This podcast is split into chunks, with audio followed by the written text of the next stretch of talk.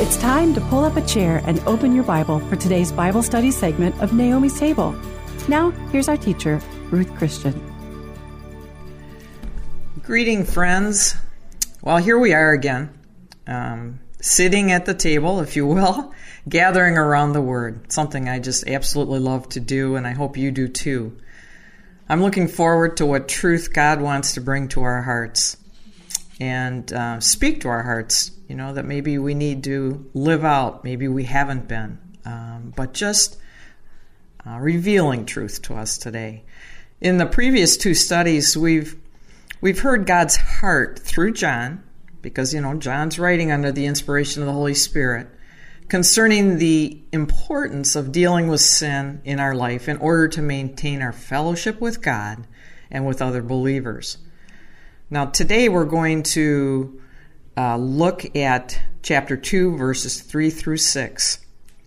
And we hope to get an understanding of the fruit of fellowship in our lives, how it affects our life and our walk with God. So let's read verses 3 through 6. It says, Now by this we know that we know him, if we keep his commandments. He who says, I know him, and does not keep his commandments, is a liar and the truth is not in him. But whoever keeps his word, truly the love of God is perfected. And here he's really saying, is being matured in him, is being perfected in him. By this we know that we are in him. He who says he abides in him ought himself also to walk just as he walked.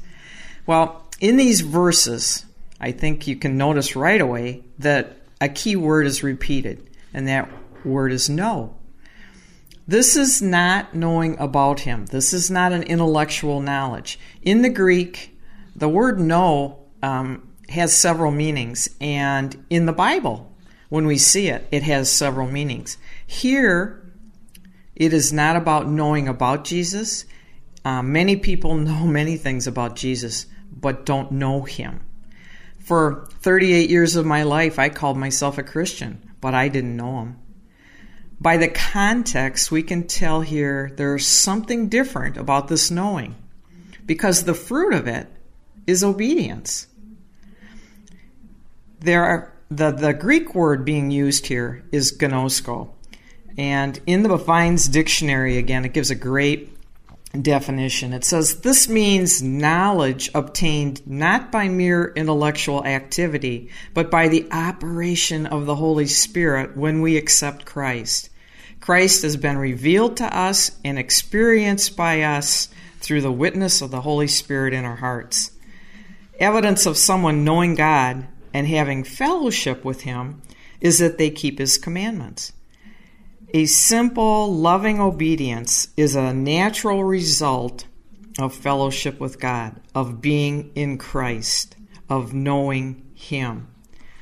Then uh, John uses a contrast between saying and doing. If you remember, I said in a past lesson that he's going to do that. He loves to use contract, contrast, and he does that here. So in verse 4, he says, um, if you know him and don't keep his commandments. You're a liar and the truth is not in you. The truth of this is so certain in John's mind that if a person does not live a life marked by obedience, their claim to um, loving God or and to having fellowship with God, to knowing Him experientially, can be fairly challenged.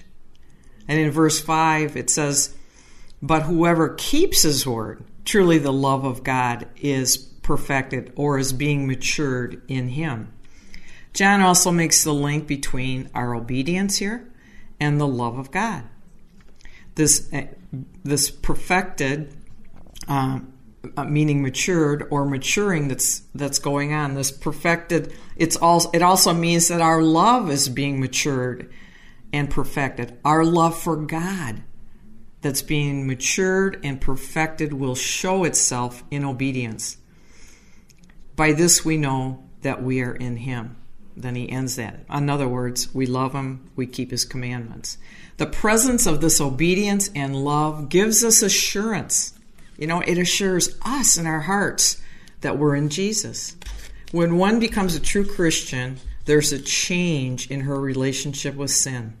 Sin's not eliminated in the in the believer's life until she goes to glory, but her relationship to sin is changed when we truly become a Christian. A Christian no longer loves sin as she once did, no longer brags about sin as she once did, no longer plans to sin as she once did, no longer fondly remembers her sin as she once did, and a Christian no longer is comfortable in habitual sin as she once was. Well, you get the idea. Of this we can be certain. If sin is on the throne of our life, Christ is not. And then in verse 6, he says, He who says he abides, that's the key word here, in him, himself also to walk just as he walked. The word abide is the word um, meno, and it means to stay in. Stay in what? Well, a given place, state, relation, or expectancy.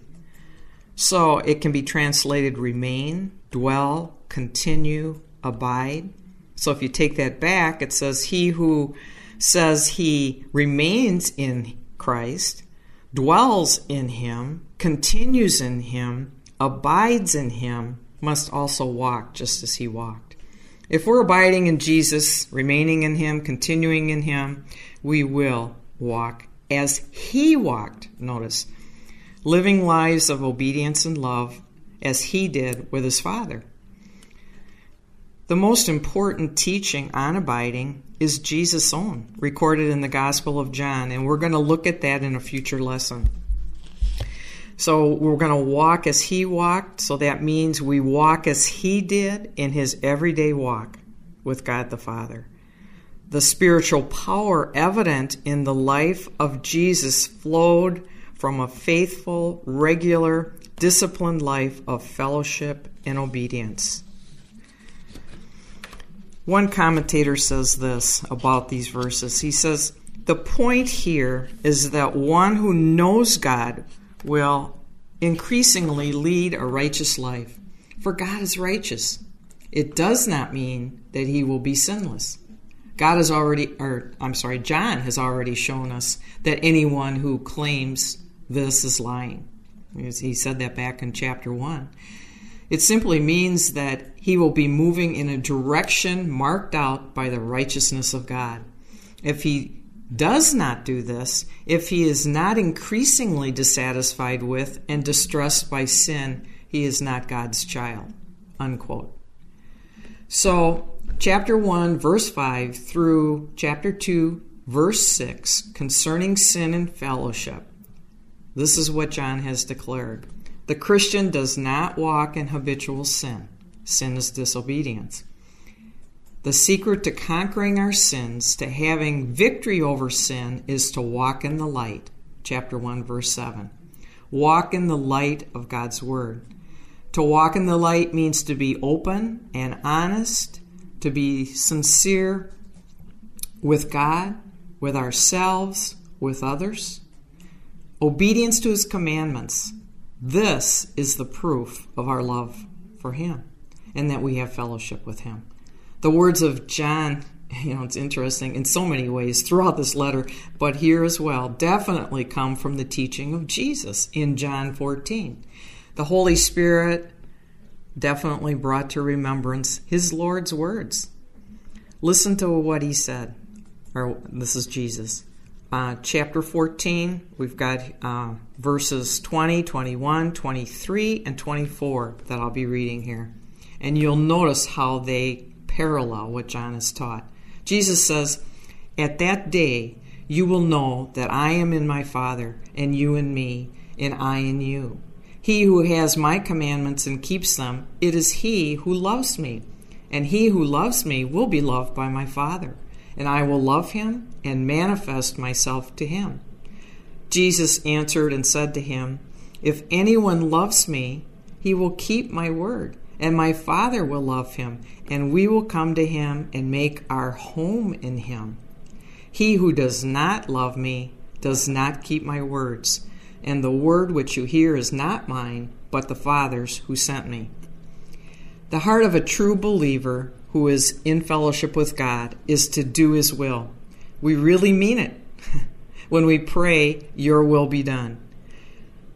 We have the privilege of saying, Lord, even though I struggle and fall sometimes, I see the beauty of holiness and the rightness of your ways. I desire with all of my heart to do what you say. Is this your heart, my friend? If it is, you're in Him and you know Him. Keep walking in the light, following the example of Christ. Until next time, stay close to Jesus and keep looking up.